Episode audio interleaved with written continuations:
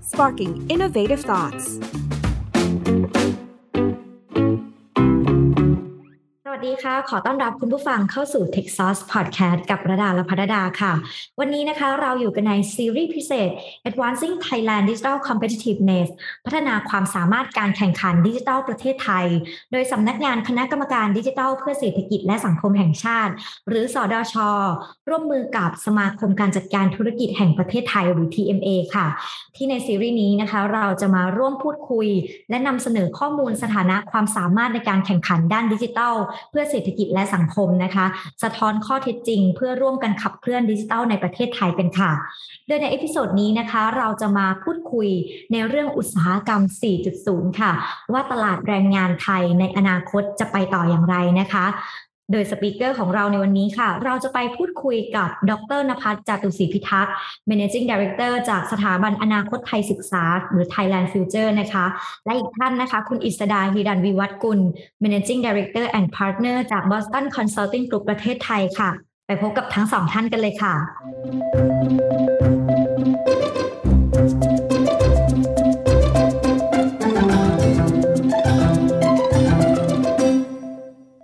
ดีทั้งสองท่านค่ะ ครับ สวัสดีครับ สวัสดีครับ ค่ะก่อนอื่นนะคะระดาต้องขอขอบพระคุณทั้งสองท่านมาก ๆ เลยนะคะ ที่ได้ให้เกียรติมาร่วมพูดคุยให้ความรู้ในรายการของเราในวันนี้ค่ะระดาขออนุญาตเริ่มไปที่คำถามแรกเลยนะคะ อย่างวันนี้ค่ะเรามาพูดคุยกันเรื่องของอุตสาหกรรม 4.0 นะคะ อยากจะถามมุมมองของทั้งสองท่านค่ะว่า เมื่อเราพูดถึงคำว่าอุตสาหกรรม 4.0 นะคะในความหมายของทั้งสองท่านเนี่ยอุตสาหกรรม 4.0 คืออะไร เริ่มที่มุมมองของทางดรนภัสก่อนเลยค่ะได้ครับผมผมคิดว่า เรื่อง 4.0 เนี่ยเราเคยได้ยินกันมาหลายปีแล้วนะฮะในมุมมองของผมเองเนี่ย ผมมองว่า 4.0 เนี่ยคือการผลิตนะฮะบริการกับสินค้าเนี่ยด้วยกรรมวิธีใหม่ ที่ทำให้เกิด competitive advantage ที่สูงขึ้นนะครับ จากเดิมเนี่ยสมมุติว่าเราผลิตสมมติร้อยชิ้นนะฮะด้วยวัตถุดิบเท่านี้เนี่ย 4.0 เนี่ยในมุมมองผมคือแปลว่า เราต้องทำให้ได้มากกว่าเดิมนะครับ อันนี้คือเป็นขั้นต่ำ คือใช้วัตถุดิบเท่าเดิม แต่ผลิตได้มากขึ้น แล้วก็ในอีกมุมมองหนึ่งเนี่ยคือวัตถุดิบเท่าเดิมไม่พอนะฮะผลิตได้มากขึ้นไม่พอ แต่มันต้องผลิตบริการใหม่ ๆ สินค้าใหม่ ๆ ที่โลกเนี่ยยังไม่เคยเห็นได้มากกว่าเดิมด้วยนะครับซึ่งตรงนี้เนี่ยผมผมว่ามันเป็นมันเป็นความท้าทายอย่างหนึ่งเหมือนกัน ที่ที่จะทำยังไงให้เกิดอินดัสทรี 4.0 ที่บรรลุนิยามที่ผมให้ไว้เมื่อกี้นะครับ คือจุดหนึ่งเนี่ยมันสำคัญมาก เพราะว่าคู่แข่งนะครับของอุตสาหกรรมไม่ว่าจะอุตสาหกรรมอะไรก็ตามเนี่ยในประเทศไทยเดี๋ยวนี้เนี่ยคู่แข่งเราไม่ใช่แค่ตลาดภายในประเทศแล้ว มันมีนอกประเทศด้วย เพราะฉะนั้นมันเป็นการแข่งขันที่สำคัญมากว่าเราจะสามารถทำยังไงให้เกิดความสามารถในการแข่งขันใหม่ในรูปแบบนี้ได้นะฮะซึ่งเดี๋ยววันนี้ก็คงได้คุยกันค่อนข้างเยอะว่า บทบาทของเทคโนโลยีต่างๆ ที่มันมาพร้อมอุตสาหกรรม 4.0 นะครับไม่ว่าจะเป็นพวก Big Data AI นะครับ IoT 5G ต่างๆ เนี่ย มันจะมาช่วยให้เกิดผลลัพธ์ต่างๆ ที่ผมเล่าเมื่อกี้เนี่ยได้อย่างไรบ้าง โดยเป็นรูปธรรมด้วยนะ เพราะว่าบางทีเนี่ยคำว่าอุตสาหกรรม 4.0 เนี่ยเราได้ยินมาเยอะ แต่ว่ามันจะทำได้จริงหรือเปล่า แล้วจะมีผู้เล่นแบบไหนบ้างที่บรรลุ สิ่งเหล่านี้ได้นะครับ รวมถึงคิดค้นเป็นบริการสินค้าใหม่ๆเนี่ยแล้ว success นะครับไปสู่ตลาดไม่ใช่แค่ตลาดไทยแต่ไปตลาดโลกได้ด้วยเนี่ยอันนี้ผมคิดว่าเป็นจุดที่ค่อนข้างสำคัญ รวมถึงผลกระทบต่างๆ ที่จะมาสู่แรงงานเอ่ยนะครับเด็กนักศึกษาใหม่ๆเอ่ยนะครับ ก็อุตสาหกรรม 4.0 ก็ประมาณนี้ครับในมุมมองผมครับ ค่ะขอบคุณทางดรนภัสค่ะ ซึ่งดรนภัสก็ได้สะท้อนให้เราเห็นในเรื่องของมุมมองที่มีต่ออุตสาหกรรม 4.0 นะคะ แล้วก็เดี๋ยวเราก็จะมาเจาะลึกกันลงไปอีกนะคะว่า เมื่ออุตสาหกรรมเนี่ยเปลี่ยนแปลงไปในรูปแบบนี้แล้วนะคะ เราจะต้องเหมือนกับมีการปรับตัวยังไง ทั้งในแง่ของอุตสาหกรรมเองนะคะ หรือว่าในแง่ของตัวคนตัวแรงงานเองก็ตามนะคะ มากันที่ทางด้านคุณอิสดาค่ะคุณอิสดามีประเด็นอะไรจะเสริมไหมคะ ครับ สำหรับผมนะครับ เรื่อง 4.0 เนี่ย จริงๆ ถ้าไม่ว่าจะดู definition ของหลาย ๆ ที่เนี่ยเขาจะบอกว่ามีการเอา physical กับดิจิตอลบางคนก็เรียก cyber physical บางคนก็เรียก bionic เข้ามารวมกัน เพื่ออผสมผสานแล้วทำให้เกิดสิ่งใหม่ ๆ เกิดขึ้นมาได้ ผมว่าอันนี้เป็นเป็นจุดที่น่าสนใจ เพราะว่ารากฐานของเทคโนโลยีต่างๆ ที่ดรนภัทรได้พูดไว้แล้วด้วยนะครับ จริง ๆ เนี่ยมันมาจากรากฐาน3อันใหญ่ๆ อันที่หนึ่งคือ computing power ที่ตอนนี้ computing power ของเราเนี่ยสูงกว่าสมัยก่อนมาก แล้วภายในปี 2025 เนี่ย จริง ๆ แล้ว computing power ของคอมพิวเตอร์เนี่ย ก็จะเท่า ๆ กับสมองของคนหนึ่งคนนะครับ งั้น computing power เนี่ยเป็นสิ่งที่สำคัญทำให้เกิดการเปลี่ยนแปลงเทคโนโลยีต่าง ๆ ที่คนนำมาใช้ใน industry 4.0 ได้นะครับ ปัจจัยที่สองครับ ปัจจัยที่สองคือเป็นเรื่องของ everything digitize ตอนนี้ข้อมูลต่างๆ ทั่วโลกเนี่ยมันถูก digitize เข้าไปในคอมพิวเตอร์ ไม่ว่าจะเป็นหนังเป็นเพลงเป็นหนังสือข้อมูลทุกอย่างเนี่ย ส่วนใหญ่ถูกดิจิทัลไปหมดแล้ว ไม่ได้อยู่เป็นอนาล็อก ไม่ได้อยู่เป็นเพเปอร์นะครับ อันที่สามครับ คือ everything is connected ข้อมูลทุกอย่างเนี่ยมันถูก connect กันอยู่ พอถูกดิจิทัลเสร็จมันถูก connect กันได้ แล้วบวกกับ computing power ที่คิดต่างๆ ได้ในในแบบ real time เนี่ยทำให้สามปัจจัยนี้ก่อให้เกิดเทคโนโลยีต่างๆ นะครับ ปัญญาประดิษฐ์ Internet of Things ทำให้ตรงนี้เนี่ยเกิดขึ้นมาเป็นปัจจัยที่ส่งให้เกิด Industry 4.0 เนี่ยเกิดขึ้นมาได้ ทีนี้ถ้าถามผมว่าเอาแล้ว Industry 4.0 เนี่ย มันต่างจากไอ้หนึ่งจุดศูนย์สองจุดศูนย์สามจุดศูนย์ยังไง ผมว่าประเด็นมีประเด็นหนึ่งที่ค่อนข้างที่จะสำคัญคือในอดีตเนี่ย คนใช้เทคโนโลยีมาใช้ในการช่วยคนททำผ่อนแรงคนทำแต่สำหรับ 4.0 เนี่ย ไม่ได้มาแค่ช่วยคนทำงาน แต่มาช่วยคนคิดด้วย ถามว่าช่วยคนคิดได้อย่างไร ก็ด้วยสามปัจจัยที่ผมได้เรียนไว้เบื้องต้นนะครับ ว่าตอนนี้คอมพิวเตอร์เนี่ยเริ่มสามารถคิด แทนคนได้ คอมพิวเตอร์มี Machine Learning เริ่มสามารถที่จะเรียนรู้ทำให้คอมพิวเตอร์เนี่ยฉลาดขึ้นไป เหมือนกับคนเราเหมือนกัน ตอนเด็กๆ เราก็ไม่รู้อะไร เราก็เรียนรู้ตรงนี้มา เหมือนกับคอมพิวเตอร์ เพราะฉะนั้นตอนในเรื่องของ 4.0 เนี่ย นอกจากเทคโนโลยีมาช่วยคนทำงานแล้วเนี่ย ยังมาทำให้เกิดการทำให้ช่วยคนคิด ช่วยคนตัดสินใจ สามารถตัดสินใจในทางที่ถูกต้องได้ ซึ่งพอเราผสมผสานทั้งไซเบอร์ทั้ง physical ตรงนี้ร่วมกันเนี่ยช่วยคิดและช่วยทำเนี่ยก็จะเกิดนวัตกรรมใหม่ๆขึ้นมานะครับ ซึ่งทำให้เกิด productivity improvement ขึ้นมาทำให้เกิด service ใหม่ ๆ ขึ้นมาทำให้เกิด product ใหม่ ๆ ขึ้นมาค่ะก็ทางด้านมุมมองของคุณอิสดานะคะ ก็เหมือนกับได้เสริมให้เราเนี่ยได้เห็นว่าจริง ๆ แล้วในยุคของ 4.0 เนี่ยคือสิ่งเทคโนโลยีเนี่ยไม่ได้เข้ามาแค่ช่วยผ่อนแรงให้คนทำงานแล้ว แต่ว่ากลับเข้ามาช่วยเรื่องของทั้งคิดแล้วก็ทำนำไปสู่การตัดสินใจนะคะ ซึ่งในยุคนี้ต้องบอกว่าอย่างที่ทุกคนบอกค่ะว่า Data เนี่ยก็ถือว่าเป็นสิ่งที่สำคัญต่อการขับเคลื่อนอุตสาหกรรม ในยุคนี้แล้วก็ในระยะต่อไปนั่นเองนะคะ ซึ่งก็จะมาช่วยเราเนี่ยในการยกระดับการทำงานตรงนี้ในอุตสาหกรรม 4.0 ได้นั่นเองค่ะ คราวนี้ค่ะเรากลับมาเจาะกันในเรื่องของอการปรับตัวของอุตสาหกรรมนะคะ มาที่ทางด้านของดรนภัสนะคะว่าบอกว่าทุกวันนี้เนี่ยก็คือมีเทคโนโลยีต่างๆเนี่ยก็เข้ามามีบทบาทในการขับเคลื่อนภาคอุตสาหกรรมกันเยอะมากๆเลย ไม่ว่าจะเป็น AI ก็ตามนะคะ IoT หรือว่า 5G นะคะสำหรับภาคอุตสาหกรรมไทยเองอะคะ่ะจะมีการปรับตัวยังไงให้สามารถเท่าทัน แล้วก็สามารถรับกับความเปลี่ยนแปลงทางเทคโนโลยีเหล่านี้ได้คะได้เลยครับอันนี้เป็นคำถามที่ผมชอบที่สุดเลยแล้วก็ ค่อนข้างท้าทายมากในการตอบว่าจะแนะนำอย่างไร เพราะว่ามันมีความแตกต่างกันมากเรื่องไซส์กับความคือขนาดของธุรกิจนะครับ ที่ที่ต้องการจะปรับตัวความพร้อมของเขานะครับ รวมถึงอุตสาหกรรม ว่าเขาอยู่ในอุตสาหกรรมแบบไหน หรือมีผู้กำกับนะครับ หน่วยงานกำกับ regulator เป็นแบบใดมีความเห็นต่อนวัตกรรมเหล่านี้อย่างไรนะฮะแต่โดยหลักๆแล้วเนี่ย ประเทศไทยถือว่าถ้าเป็นบริษัทที่ค่อนข้างใหญ่เนี่ย ผมคิดว่าเขามองเกมนี้ไว้นานแล้วเหมือนกัน ผมว่าอย่างน้อยๆห้าปีละแต่ว่าถ้าเป็นผู้เล่นรายย่อยลงมาหน่อยนะฮะเซว่าเป็นระดับห้าลงไปเนี่ยมันมันมีต้นทุนในการเข้าถึง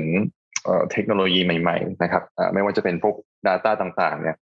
AI IoT 5G ต่างๆ ที่ค่อนข้างสูงถ้าเทียบกับขนาดของพวกเขานะครับ คือผมผมคิดว่าบทบาทที่สำคัญเนี่ยมันมีสองแง่ที่ที่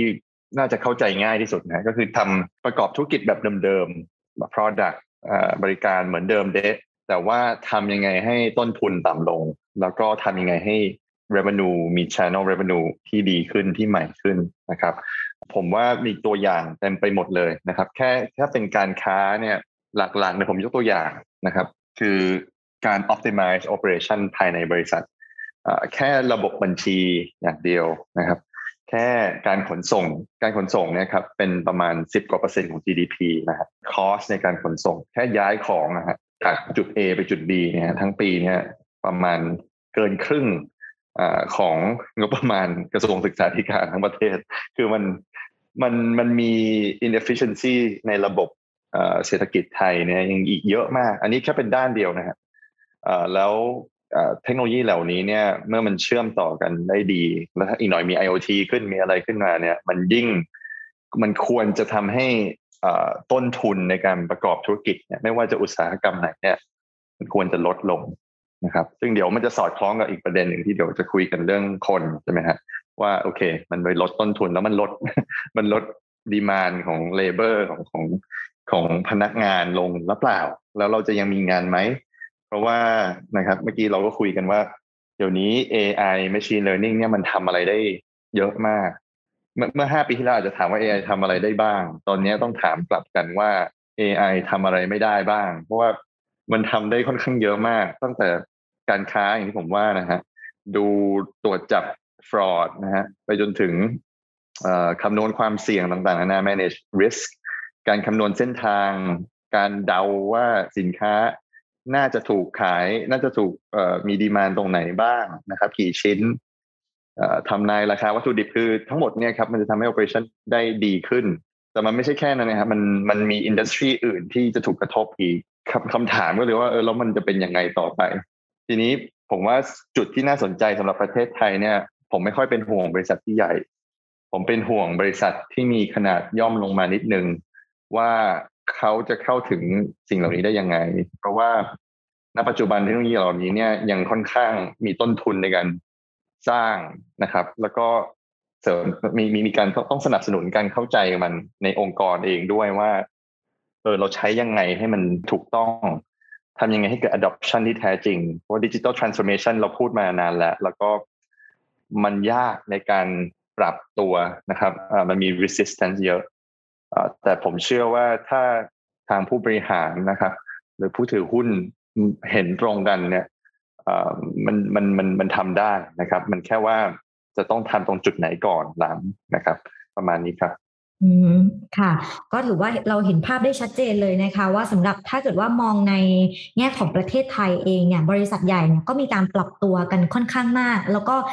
ด้วยเงินทุนที่ค่อนข้างสูง แล้วเขาก็สามารถที่จะเข้าถึงเทคโนโลยีต่างๆ แล้วก็สามารถที่จะเหมือนกับไปก่อนได้ แต่ว่า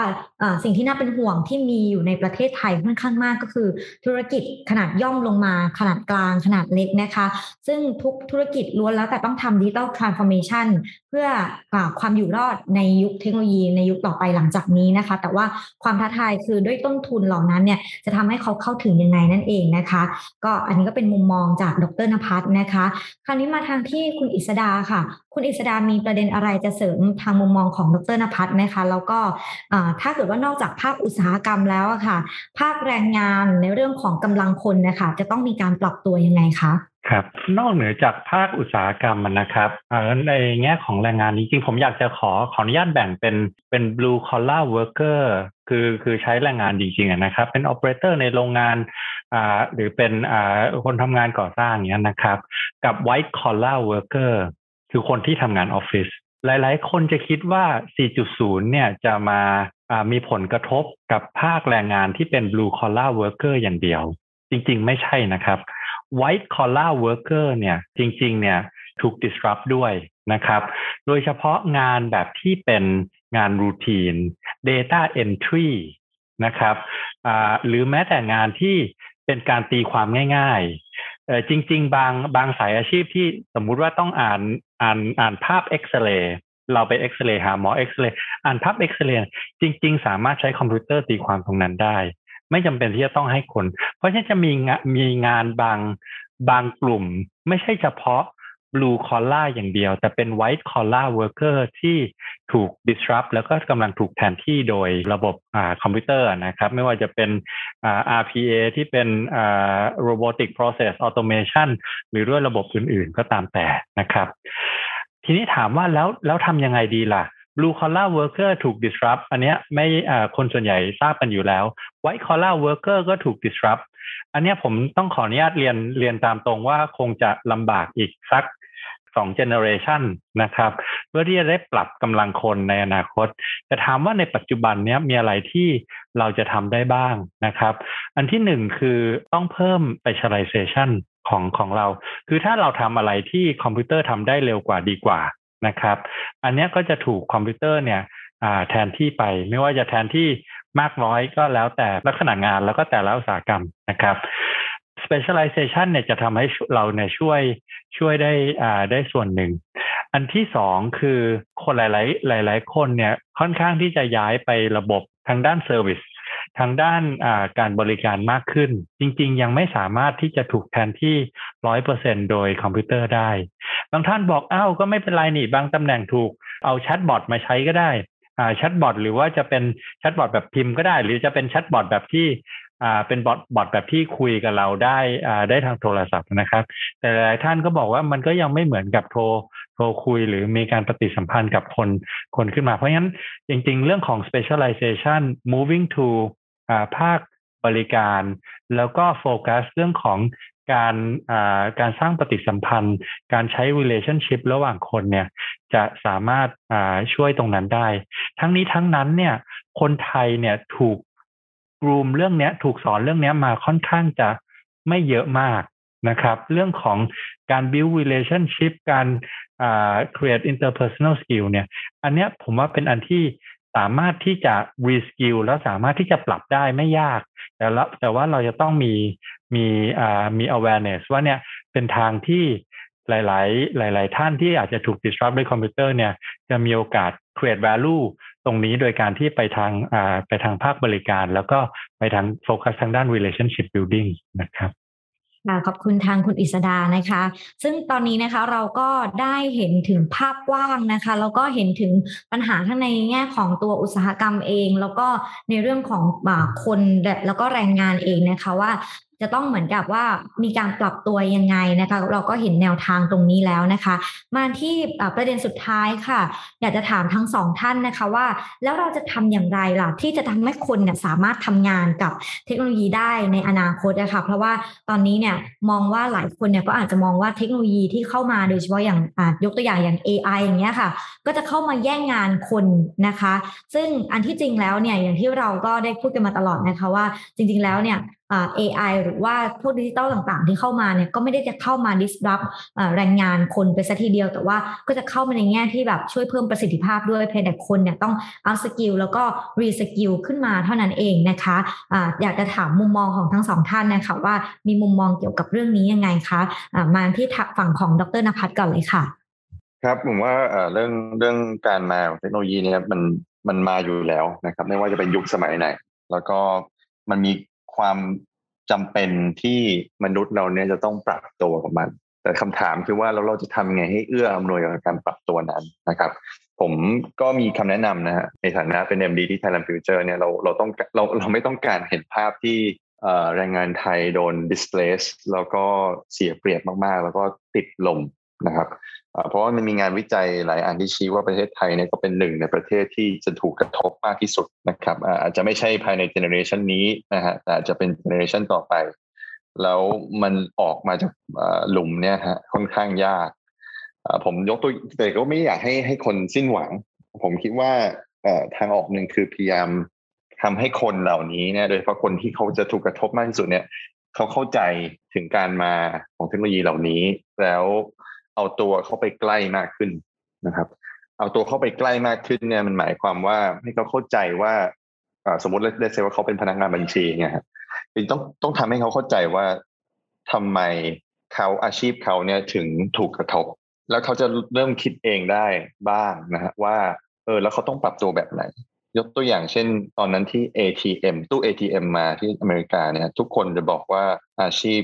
พนักงานแบงก์เนี่ย จะสูญพันธุ์จะหายไป แต่มันก็มันก็เกิดว่าอ่ามันไม่ใช่อย่างนั้น จริงๆแล้วเกิดการจ้างงานมากขึ้นโดยซ้ำในระยะสั้นเหตุผลเป็นเพราะว่าต้นทุนต่อสาขา มันถูกลง คือมันไม่ต้องมีคนนั่งนับแบงค์อยู่ตลอดแล้ว มันมีเครื่องทำให้เยอะ แล้วมันก็เลยทำให้ธุรกิจเนี่ยขยาย มีขยายสาขามากขึ้นได้ ซึ่งพอขยายสาขามากขึ้นเนี่ยจำนวนพนักงานในสาขาอาจจะน้อยลง แต่ว่าโดยทั่วไปเนี่ยมันเกิดการจ้างงานมากขึ้นนะครับ เพราะว่าคนเนี่ยทำงานกับเครื่องได้ดีขึ้น นะครับ ซึ่งพอคนทำงานกับเครื่องได้ดีขึ้นเนี่ย คนเนี่ยมาเสริมเครื่องตรงที่ว่าเครื่องเนี่ยนั่งนับเงินใช่ไหมฮะนั่งทำอะไรอย่างนี้ แต่ว่าคนเนี่ยสามารถสร้างปฏิสัมพันธ์กับลูกค้าได้ดีขึ้นแนะนำ Product ได้ อันนี้เป็นสกิลที่เขาคิดค้นเพิ่มขึ้นมานะครับ แล้วก็เสริมการทำงานกับเครื่องได้ ซึ่งตรงนี้เนี่ยผมคิดว่ามันเป็นจุดที่สำคัญมากว่าเราจะทำยังไงให้พนักงานที่กำลังจะถูก ความเสี่ยงเข้ามาทดแทนแรงงานเนี่ยเขาเข้าใจและเขารับรู้ว่า เออ แล้วเขาจะต้อง complement คือทำงานร่วมกับเทคโนโลยีใหม่ๆอย่างเงี้ยยังไงเขาถึงจะยังอยู่ได้ แล้วไม่ใช่แค่อยู่ได้อย่างเดียวคือเขาจะได้รับผลตอบแทนมากกว่าเดิมด้วยซ้ำไป เพราะว่าเขาเป็นคนที่สามารถอยู่พร้อมกับเทคโนโลยีเหล่านี้ได้ แล้วมันทำให้ธุรกิจดีขึ้นผมว่าตรงนี้สำคัญนะครับ แล้วถามว่ามันเป็นหน้าที่ใครอ่าส่วนหนึ่งเป็นหน้าที่บริษัท ด้วยที่จะต้องคิดตรงนี้นะครับ แล้วก็ปรับแผนให้เขาอีกส่วนหนึ่งคือหน้าที่ของภาครัฐเหมือนกัน ก็คือว่ามันต้องหาวิธีทำให้เกิดการพัฒนาทักษะ แม้ว่าเราจะจะเลยวัยวัยเรียนวัยมหาลัยไปแล้วเนี่ย แต่ในอนาคตเนี่ยมันทักษะมันมันเชลฟ์ไลฟ์มันต่ำมาก โดยเฉพาะทักษะใหม่ ๆ ทักษะไวคอล่านะครับ อย่างอย่างที่เมื่อกี้เราได้ยินกันเนี่ย คือมันผมคิดว่ามันยิ่งถูก disrupt ได้เร็ว และ ต้องเรียนรู้ใหม่ได้ได้บ่อยนะฮะนะมันจำเป็นมากที่จะเกิดการสนับสนุน ให้เกิดการเรียนรู้แล้วก็ฝึกฝนอ่าและที่สำคัญที่สุดก็คือเป็นการไม่ไม่ใช่คำว่าเยียวยาแต่ว่าเหมือนกับว่าให้ให้ทุกคนรู้ว่ามันเป็นเรื่องปกติที่ทักษะบางอันของเราเนี่ยมันอาจจะไม่ได้มีมูลค่า เท่าที่เราเคยคิดว่ามันมี แล้วมันก็ไม่เป็นไรนะครับ มันก็มันก็เป็นสัจธรรมแล้วเราก็หาวิธีเรียนรู้พัฒนาต่อไปนะครับ เพราะว่าต้องอย่าลืมว่าเราเนี่ย ในระบบเศรษฐกิจเราเป็นทั้งผู้ผลิตทั้งผู้บริโภค คือในเชิงผู้บริโภคผมเชื่อว่ามีประโยชน์แน่นอน คือของมันควรจะราคาดีขึ้นแล้วคุณภาพดีขึ้นใช่ไหมฮะแต่แน่นอนเราก็ไม่อยากเสียเปรียบในเชิงผู้ผลิตหรือผู้ที่ทำแรงงานเราได้เงินเดือนไม่งั้นผมผมฝากไว้สองประเด็นนี้ครับค่ะขอบคุณดรนภัสค่ะไม่ทางด้านคุณอิสดานะคะ มีประเด็นอะไรจะเสริมเรื่องนี้ไหมคะครับ คือผมคิดว่าถ้าคนเราเนี่ยยังไม่ไม่ยอมรับว่า คอมพิวเตอร์หรือเทคโนโลยีเนี่ยสามารถที่จะมา replace งานของเรางานทุกคนด้วยงานผมด้วยซ้ำนะครับ ได้เนี่ยเราจะไม่เกิดการกระตุ้นที่แท้จริงให้คนเนี่ย ไปนั่งคิดว่าเราควรจะ up skill นะ ควรจะ re skill นะ ควรจะทำงานเปลี่ยนไปให้เท่ากับคอมพิวเตอร์ได้ด้วย ผมยกตัวอย่าง เช่น สมัยก่อนเนี่ย เวลาเราทำงานเนี่ย เราก็จะมีนโยบายมีวิธีการทำงานอย่างหนึ่ง บางสายงานยิ่งเลวร้ายใหญ่คือเราพยายามสร้างงานสร้าง activity ขึ้นมา ไม่รู้ value add หรือ non value add เพื่อแต่เพื่อให้เกิด employment เพื่อให้เกิดงานการจ้างงานเกิดขึ้น ผมยกตัวอย่างเช่นเวลาสมมติผมเนี่ยส่งบิดโปรเจกต์โปรเจกต์หนึ่งเนี่ยผมต้องเซ็นทุกเอกสารทุกหน้า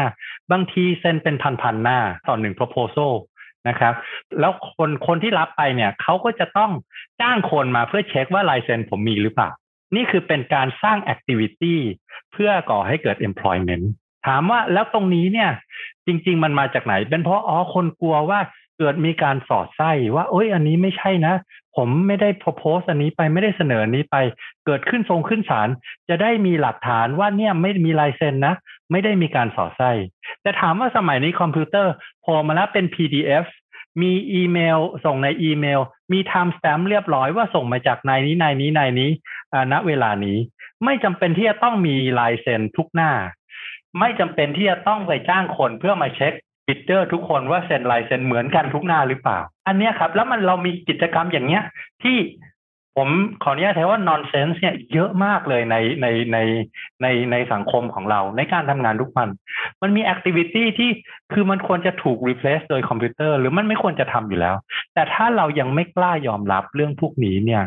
มันก็จะเกิดทำให้เราไม่สามารถที่จะปรับตัวเข้ากับเทคโนโลยีในอนาคตได้ เพราะว่าเรามัวแต่ไปกังวลว่าโอ้ถ้าอย่างนั้นคนก็จะสูญเสียงานสิคนก็จะตกงานสิ อันเนี้ยผมว่าเราต้องเริ่มปรับ mindset ว่าเอ้ยถ้าสมมุติว่าเรากลับมาใหม่ แล้วผมผมชอบที่ดรนภัสพูดตอนแรกมากเลยว่า มีอะไรบ้างที่ AI ทำไม่ได้ตอนนี้ มีอะไรที่เทคโนโลยีทำไม่ได้ตอนนี้ แล้วเราควรที่จะเริ่มเทคโนโลยี first หรือดิจิ t a ล first คิด คิดเทคโนโลยีก่อนคิดดิจิตอลก่อน แล้วค่อยบอกว่าคนเนี่ยจะไปเป็น integrator หรือจะไปประสานยังไงเพื่อให้ได้ผลลัพธ์ออกมาดีและเร็วมากกว่าเดิม ไม่ใช่เริ่มจากปัจจุบันนี้ แล้วบอกว่าจะเอาคอมพิวเตอร์มามาปรับเติมเสริมแต่งอย่างไร แต่ควรจะเริ่มคิดว่าโอเค ถ้าฉันต้องเริ่มในกระบวนการทำงานหรือวิธีการคิดต่าง ๆ เนี่ย ถ้าเป็น digital first ก่อน แล้วเอา เอาคนมาช่วยต่อยอดเนี่ย อันเนี้ยถ้าเราสามารถที่จะเปลี่ยน mindset ของคนหลาย ๆ คนในประเทศไทยนะครับ ให้ไปทางนี้ได้เนี่ย จะเกิดแรงกระตุ้นอย่างมหาศาลว่าถ้าอย่างนั้นเนี่ย แต่ละภาคไม่ว่าภาครัฐภาคเอกชน ไม่ว่าจะเป็นทางทางด้านการศึกษาทางด้านการทำงานเนี่ย ก็จะมีการกระตุ้นและมีการยอมรับจริง ๆ ว่าเราจะต้องปรับและเราจะต้องปรับเพื่อให้ สามารถที่จะอยู่ไปในอนาคตได้ โดยที่ก็ต้องยอมรับบางทีคอมพิวเตอร์หรือเทคโนโลยีเนี่ยทำงานได้ดีกว่าแม่นยำกว่าแล้วเร็วกว่าคนจริง ๆ เพราะฉะนั้นเนี่ยก็ควรจะให้เขาทำไป ในขณะของคนถ้าเราเก่งเรื่อง relationship กันเรื่องปฏิสัมพันธ์ เราก็สามารถที่จะใช้ตรงนั้นเนี่ยมาเป็นจุดแข็งของเราแล้วใช้ตรงนั้นเนี่ยเพื่อมามาทำงานร่วมกับทางเทคโนโลยีอนาคตนะครับ แต่ผมว่าเราต้องยอมรับก่อน ถ้าเรายังไม่ยอมรับว่าหลาย ๆ อย่างเนี่ย เทคโนโลยีจะเข้ามา replace คนได้เนี่ย เราจะไม่มี mindset ที่จะไปดิจิ t a ลเฟิร์สพอเราไม่มี mindset ที่จะไปดิจิ t a ลเฟิร์สเนี่ย มันก็จะไม่เกิดเกิดการปรับตัวแล้วก็เปลี่ยนแปลงในในในประเทศของเรานะครับผมขอเสริมขอเสริมคุณอิสดานิดนึงได้ไหมครับพอดีพูดถูกใจมากเลย ผมผมว่าเราปรับตัวช้าเกินไปในหลาย ๆ sector เลย แล้วผมเองแปลกใจแล้วเรากังวลตรงที่ว่ากลัวว่าพายเนี่ยก้อนพายที่อยู่ในเศรษฐกิจเนี่ยมันเล็กลงอะ คือพอปรับตัวช้าเนี่ย ผมไม่แน่ใจบางทีเนี่ยมันมีเกิดงานที่ nonsense เนี่ยมันยังอยู่ได้เพราะอะไรผมคิดว่ามันมีปัญหาเชิงโครงสร้างที่ทำให้ ไม่รู้ตัวว่าต้อง competitive กว่านี้ในหลาย ๆ sector แล้วมันอันตรายมันมันคือระเบิดเวลาครับ เราไปเรื่อย ๆ เราเราโอเควันหนึ่งตื่นขึ้นมา เอ้ย สู้ Product ทั้งหมดของประเทศเราเนี่ย สู้ชาติอื่นไม่ได้แล้ว ซึ่งพอเป็นอย่างนี้เนี่ย มันมันไม่ทันแล้วนะฮะเพราะงั้นก็ ต้องต้องต้องต้องย้ำประเด็นที่คุณอิสดาว่าเลยว่ามันมันต้องเกิดความตื่นตัวตรงนี้ครับ ว่าว่าคือมันไม่ใช่ว่าแค่ในระดับบุคคลด้วยนะครับ ผมคิดว่ามันเป็นในระดับอุตสาหกรรมเองด้วยครับ ครับ ค่ะก็ถือว่าทั้งสองท่านนะคะ ก็ได้ให้มุมมองที่เรียกได้ว่าสะท้อนถึงความเป็นจริงที่ให้เราเนี่ยเห็นภาพได้อย่างชัดเจนเลยนะคะว่า ถ้าเกิดว่าตอนนี้เนี่ยไม่เริ่มทำไม่เริ่มปรับตัวแล้วเนี่ย อนาคตก็คือแบบว่าก็จะเหมือนแบบภาพที่เห็นก็คือจะโดนเทคโนโลยีเนี่ยแทนที่อย่างแน่นอนนะคะ แล้วก็อีกอย่างเนี่ยมุมมองที่น่าสนใจนะคะ ที่ทั้งสองท่านได้ให้มาเนี่ยเรื่องของการที่แนวทางที่คนเนี่ยจะสามารถปรับตัวให้ทันกับเทคโนโลยีได้นะคะ อย่างของทางดรดรนภัทรนะคะ ก็ให้ไว้กับ 2 เรื่องนะคะ ก็คือเรื่องของการสร้างความเข้าใจให้กับคนก่อนนะคะ ซึ่งอันนี้ก็คือเป็นหน้าที่ของทั้งองค์กร แล้วก็หน่วยงานภาครัฐเองนะคะ ที่จะต้องหาวิธีการยังไงก็ได้ให้กับแรงงานเนี่ยต้องมีการพัฒนาแล้วก็อย่างที่สองนะคะก็คือเรื่องของการที่แรงงานคนเนี่ยจะต้องรู้สึกว่ามีการเรียนรู้ตลอดชีวิต เพราะว่าต้องเข้าใจว่าจริงๆแล้วเนี่ยตอนนี้ความรู้เนี่ยคือสักแป๊บหนึ่งก็ถือว่าหมดอายุแล้วใช้ไม่ได้แล้ว เพราะว่ามีความเปลี่ยนแปลงทางเทคโนโลยีเนี่ยไปอย่างไวมากเลยนะคะดังนั้นเนี่ยทักษะเรื่องของการเรียนรู้ตลอดชีวิตเนี่ยถือว่าเป็นสิ่งที่สำคัญนะคะ ส่วนทางด้านคุณอิสดานะคะก็ได้ให้มุมมองก็คือสะท้อนในอีกแง่หนึ่งเลยก็คือเรื่องของการที่ต้องยอมรับก่อนยอมรับให้ได้ว่าเทคโนโลยีเนี่ยมา disrupt เราจริง ๆ แล้วเราเนี่ยถึงจะปรับตัวได้นั่นเอง แต่อีกหนึ่งประเด็นที่ทั้งสองท่าน มองแล้วก็ระดาก็เห็นด้วยมากๆเลยนะคะก็คือเรื่องของนำเซนที่ยังคงมีอยู่ในเรื่องของอการสร้างแอคทิวิตี้เพื่อให้เกิดการจ้างงานนะคะซึ่งตรงนี้เนี่ยก็อาจจะเป็นเรื่องของปัญหาเชิงโครงสร้างอย่างที่ดรนภัทรบอกนะคะ ซึ่งตรงนี้เนี่ยอาจจะเป็นจุดที่อันตรายนิดนึงนะคะตรงที่ว่าอาจจะเป็นระเบิดเวลาในอนาคตได้นั่นเองนะคะ ดังนั้นเนี่ยทุกองค์กรก็อาจจะต้องปรับตัวกันเพื่อให้สามารถที่จะเท่าทัน แล้วก็อยู่รอดต่อไปในอนาคตได้นั่นเองนะคะสำหรับวันนี้ค่ะ ทางรายการของเรานะคะ ก็ต้องขอขอบคุณทั้งสองท่านนะคะ ทั้งดรนภัทรแล้วก็คุณอิสดานะคะ ที่ได้มาพูดคุยแสดงความเห็นเปิดมุมมอง แล้วก็ให้ความรู้ในรายการของเราวันนี้ค่ะ ขอขอบคุณทั้งสองท่านค่ะ ขอบคุณมากครับ ขอบคุณครับ และกลับมาพบกันใหม่ในซีรีส์ Advancing Thailand Digital Competitiveness พัฒนาความสามารถการแข่งขันดิจิทัลประเทศไทย โดยสำนักงานคณะกรรมการดิจิทัลเพื่อเศรษฐกิจและสังคมแห่งชาติ หรือสดช. ด้วยความร่วมมือกับสมาคมการจัดการธุรกิจแห่งประเทศไทย หรือ TMA กันใหม่ในตอนถัดไปค่ะสำหรับวันนี้นะคะระดาก็ต้องขอตัวลาไปก่อน แล้วกลับมาพบกันใหม่ใน episode หน้า สวัสดีค่ะ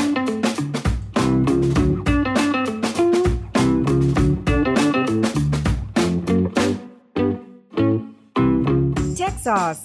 sparking innovative thoughts.